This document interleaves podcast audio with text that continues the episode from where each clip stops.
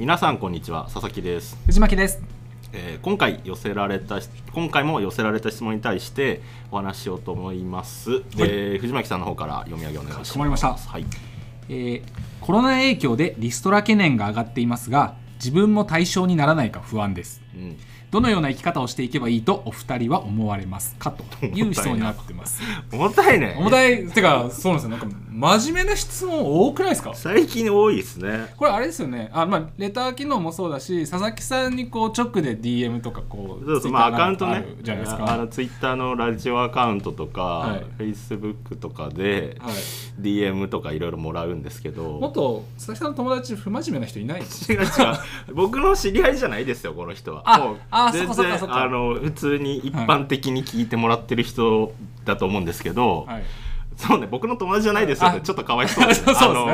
あのまああの聞いていただいてる方で、えー。もっとあのこう新聞に出てくるこう旦那が浮気しましてみたいななんかこうちょっとあーあーあーみたいな質問に 質問っていうかこうこうコラム。そうそうそうそう。家庭の悩みみたいなのにもこうたまにはこう答えてこう ねえみたいなのちょっとしたいんですけど。そうねっていうかまあ若干ちょっとこういう真面目系な話題をはい。僕らが選んでるところもあるんですけど、はいまあまあそうは言っても、えーね。皆さんやっぱ不安ですよ。まあのそうですよね。この辺りででで現にさやっぱあの非正規行為、まあ、こうバイトさんとか、はい。あのね、派遣で働かれてる方とかも、はいまあ、ちょくちょくやっぱりちょっと厳しいちょくちょくで厳しいなって声聞きますし。うんうんうん。で現にこのまあね実際にこう社会社員として働いてる方々もこういった懸念ってやっぱ持ってらっしゃるんじゃないですか？やっぱこういう質問が、まあそうですはい。ねこのニュアンスの質問って別に1個や2個じゃなかったので、はい。まあ、それでちょっとこう総称してこうやってるわけですけど。若干いやすごい気持ちはわかるんですけど、うん。僕ほら生来真面目じゃないタイプなので。まあどちらかというと。どちらかというと、はい。はいまあ、そういう意味でこうラジオでこうなんていうんですかねこう発散をするときに、うん。よーし真面目に答えるぞって言ってもずっと真面目に喋っちゃったりするので、はいはい。ちょっとねなかなかそこら辺うまく抜け感を出しながら回答していけるように今後はちょっと頑張ろうとは思ってるところですね、うん。さて、えーそんなことで、まあ、ちゃんと回答はしなきゃなと思うんですけど、はい。対象にならないか不安でどのような生き方をしていけばいいかっていう話、まあうんシンプルに言えば自分自身の生産性を高めてなんていうんですかね市場価値を上げるっていう話だと思っていて、うんうんうんまあ、一番自分の市場価値簡単に調べる方法って転職サイト使ってこう登録して会ってみることだと思うんですよ。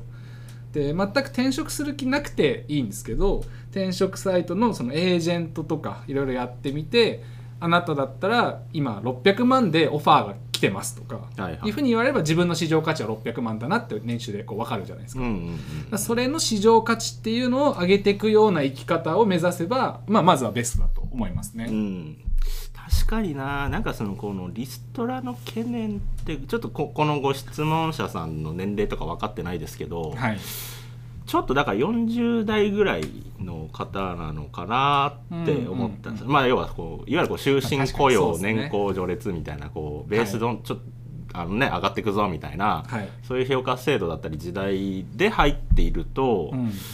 まああの話違うじゃんみたいな、はい、それ受け止めちゃいますよね。そうですね。う。ん、もうそれはしょうがないと思ってて。ただまあリストラってなんて言うんだろうその今企業もちろんこう厳しい状況の中でするリストラもありますし、はい。大企業もそのやっぱその体質を変えなきゃいけないっていうところで、はい。人員のこう整理するところってありますよね。うんうん、なんかその、まあ、ちょっと攻めなきゃいけないからって言ってそうですね。そうそうちょっとこう、まあ、無駄をなくすっていうのはちょっとあれですけどね、あのーまあ削っていくぞみたいなはい、ところもあるのでただあの僕思うんですけどあの、まあ、現にねちょっと僕リストラを受けたことがないのでそんなやつがなんか言われてもなって思うかもしれないんですけど、多分まあショックじゃないですか。そうですね。そうですね。な何を言ってもさこう、はい。い、や君明日から来なくていいよとか言われたらさ、はい。えー、俺の何十年間 十何年間何だったの？ってなるじゃないですか、はい、そう思います。だからまずショックだと思うんですよ、だからもうショックは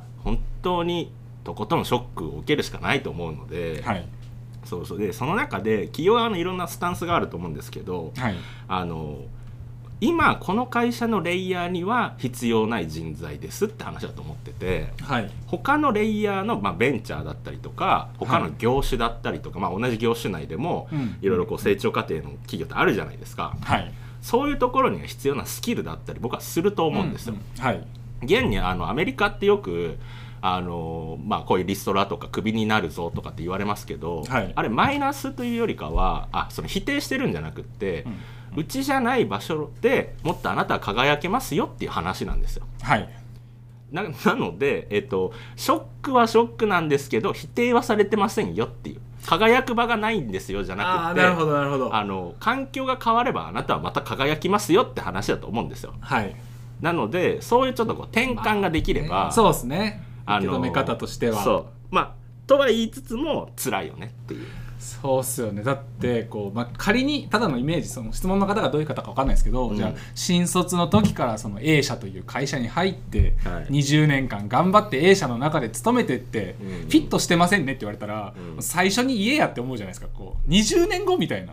いやいや最初は、はい。その人のスキルが必要だったんですよ会社も、はい。でやっぱ時代変わってってそのやっぱだからスキルセットまあまあそのやっぱ成長しなきゃいけないんですけど、はい。なかなかこう専門的な職業だったりとかって、はい。まあ、会社の中で当たり前ですけどその仕事しかしないじゃないですか。はい、その中で大きな変化ってあまりないと思うんで、うん。まあねそういうと買い殺しかってなるんですけど、はい。あの僕は不況の時代を生きてきたので、はい。僕平成元年生まれですけど、はい。あの生まれてから大体テレビのニュースってハッピーなことあんまないんですよ。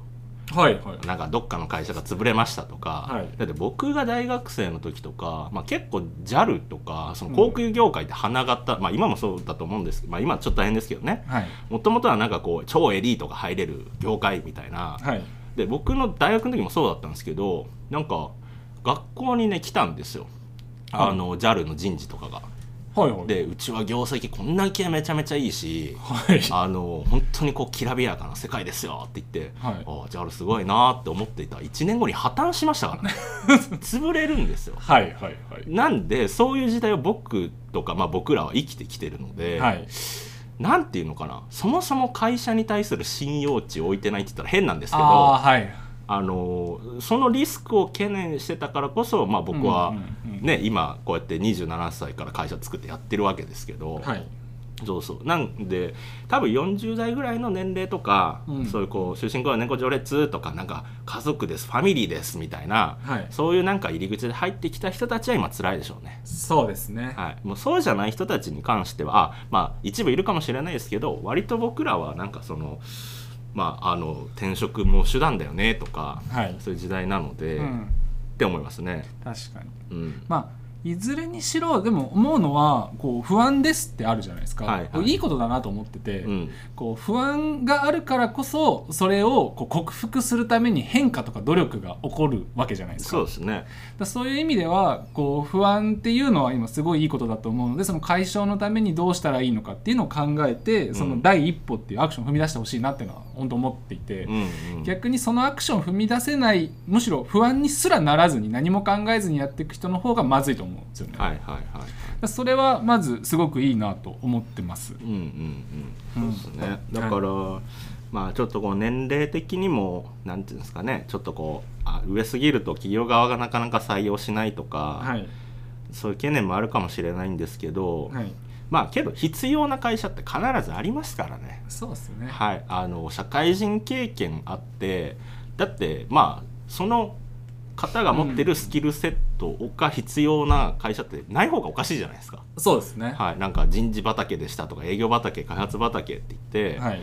あのーってあると思うので、そうなんですよ。だその不安解消のためのアクションとしてその最初言った転職活動みたいな別にしたいと思ってるんじゃなくて自分を確かめるためのとりあえずの転職活動ってすっごいいいと思ってて、うんうん。はい。でそうするとその活動の中で例えばこう「いやあなたはこのスキルがないからちょっと今はこういう求人しかないですね」とかって言われるかもしれないし、うんうん。そうするとこうじゃあそのスキルを身につければ自分の価値は上がるんだなって自覚できるじゃないですか。はいはいそうですね。でその上で今いる会社でそのスキルを身につけるためには何をすればいいんだろうとかっていうこう思考が回っていくと思うので、うん。そういう意味では最初の一歩として自分の価値を確かめにいくっていうのはその不安解消の行動としてもすごくいいんじゃないかなと本当思いますね。そうね、うん確かにね。でもまあ経産省藤巻さんいたところとかって、はい、基本ないもんね。こういうのってリストラとかって。ああそうですね。まあ要は首にあまあその懲戒うん解雇、まあそうですね。あの総務省的なあのあ。接待を受けるみたいなことをやるとまあまあ更迭とかちょっと冷や飯を食いますが、あれはだってさ、はい。法律違反じゃん。そうですね。法律違反したらそれは誰でもそうなりますよ、ちょっとね。ね、いただけないってなっちゃうかもしれないですけど、基本はないですねそういうのは。あーそうちょっと話ずれるんですけどなんでやっちゃうんですかね政治家の人たちって。いや、はい。そのえわ分かるじゃんって話じゃないですか、はい。なんかもっとなんかこう分からないレベルではい。接触されるんですかね、いや、うん、分かんないですよ。これ本当にただの予想ですよ、はい、はいはい。言って官僚ってやっぱこう長いものには巻かれる気質の人が多いわけですよ。ああなるほど、ね、でその中で例えば表には出てないけどすごい有力者の政治家がその会談で同席しててうん。いやいやここは〇〇君におごられたまえよってこう強く言われると おごられざるを得ないじゃないですか。そのあー政治家の大先生がおごられろっつってんだから確かに。もうあの体育会のそれみたいなね。そうそうそう。もあのもうだある政治家には逆らうなっていうのがあるんですよ官僚組織の中のなるほど区分率。なるほど。そっか官僚そうね。はい。なるほどなるほど、そういうのがもしかしたらあったんじゃないかなとかは思ったりしますね、それでね、はい。切られちゃうんだもんね、うん。政治家がいたとしたら「いや僕は参加してないですよ」って言って報道されずに、はいはい。ただただごちそうになったあいつ悪いやつおしまいみたいなこう。でもさみんなさ言わなくないですか？そういう、そういうことが。だって例えばですけどもクビになっちゃえば、はい、もう政治家じゃないんで、はい。発言し放題じゃないですか、そうですね。でもなんかその一筆書かされるのかな？その不利益になりうることは。もうこう本当よあのもうあなんかちょっと怖い話になってきた。そうそう。もうここから先はもう信じるか信じないかの陰謀論の予測でしかなくなってきちゃうんですけどそうね。例えばもうまっとうな小市民が肩叩かれて政治家の超怖い人にはい「おいお前見とるからな」って言われたらもう何も言えないじゃないですか。そうね。そこはもう分かん。ないもうただの予想ですけど。いやー本当に怖いな。本当に。でもまあね。まあまあ。そうそうそあの別に日本に限らず世界中の国々ってはい。なんか、うん。なんで政治ってそのだからまあ利権なのかまあいろいろあるんでしょうけど、うはいなんかごちゃつきますよね。こちらつきますね。不思議だなって、本当に、まあ、昔は政治家になりたいと志してましたけど、うん、もう本当にこうなんて言われようと志下がったねって言われようと本当に関わりたくないですね今は、そうね、うん、なんかこういややるんだったらもう本当にてっぺんを取る覚悟が必要だと思ってるし、うん。まあ、僕から言わせれば例えばこうじゃあ二階幹事長とかいろいろ言われるじゃないですか、はいはいはい。あの人ですら諸外国のいろいろの中のやつがあると思うんですよ。うんうん。例えば中国からロシアからアメリカからこれを言われて従わざるを得ないとか何かしらが。あるある。って考えるともう本当に世界を牛耳るトップオブトップになるっていう以外こうん。う全てを打破する方法なんてないと思うんで。そうですねさすがに俺一人いきなりそこまでのかやつは掲げられないなって言って今はあんま関わりたくないっていうのがこう現状の心境ですね。確かにね、まあ、国が家族で国民が子供だったらさはい、親がねなんか外でいろいろ言われてたりとかさ、はい。へこついてたりとかさ、はい、あの子供には言わないもんね。そうですね。やっぱ隠すというか、はい。まあ、伝えられないよなみたいな多分いろんなことが、うんうん、国を運営するってあるんですねっていう話なのでまあ確かにねこう人生いろいろあって一生懸命頑張ってきたのにリストラになっちゃいましたみたいなはい。こともありますけど、まあ、だからこうそうそうお伝えしたいのはその否定されてるんじゃなくって、はい。そのスキルセットがそこの環境では必要なくなっただけで、うんうんうん。はい。えっと、他にたくさんあなたのスキルセットが必要な企業ってだって現に僕ら会社やっててそう思いません？うん。なんかそのであとは結構大手企業がリストラする時って斡旋するじゃないですか。はい。他の再就職先もありますよって。はい。でみんな欲しいんです要は。はいだからあるので、うん。あのでなんかその会社で俺は成り上がれなかったのかとかって、はい。なりますけどその不確定要素高すぎません？大企業で上がってくって。なんかお酒飲めなきゃいけないとかさ営業なんて本当水物だと僕思ってるんで、はい。営業成績いいやつって僕基本的にですよこれ。はい。基本的にスキル以上に運だと思ってますからはい。その時流みたいな。たまたまそのの時に担当したお客さんがバズったとか、はい。市場がバズってたとか、はい。あのそういう話だと僕本当に思ってるので、うんうん。だってコントロールできなくないですか？いい時代だったとかさ、そうですね。はい、なのであのもう自分が必要としてくれるところはたくさんあるからそこで俺はい。また輝こうって思えればいいんじゃないかなって思います。はい。そう思います。はい、では本日の格言のコーナーですね。はい。本日ははい。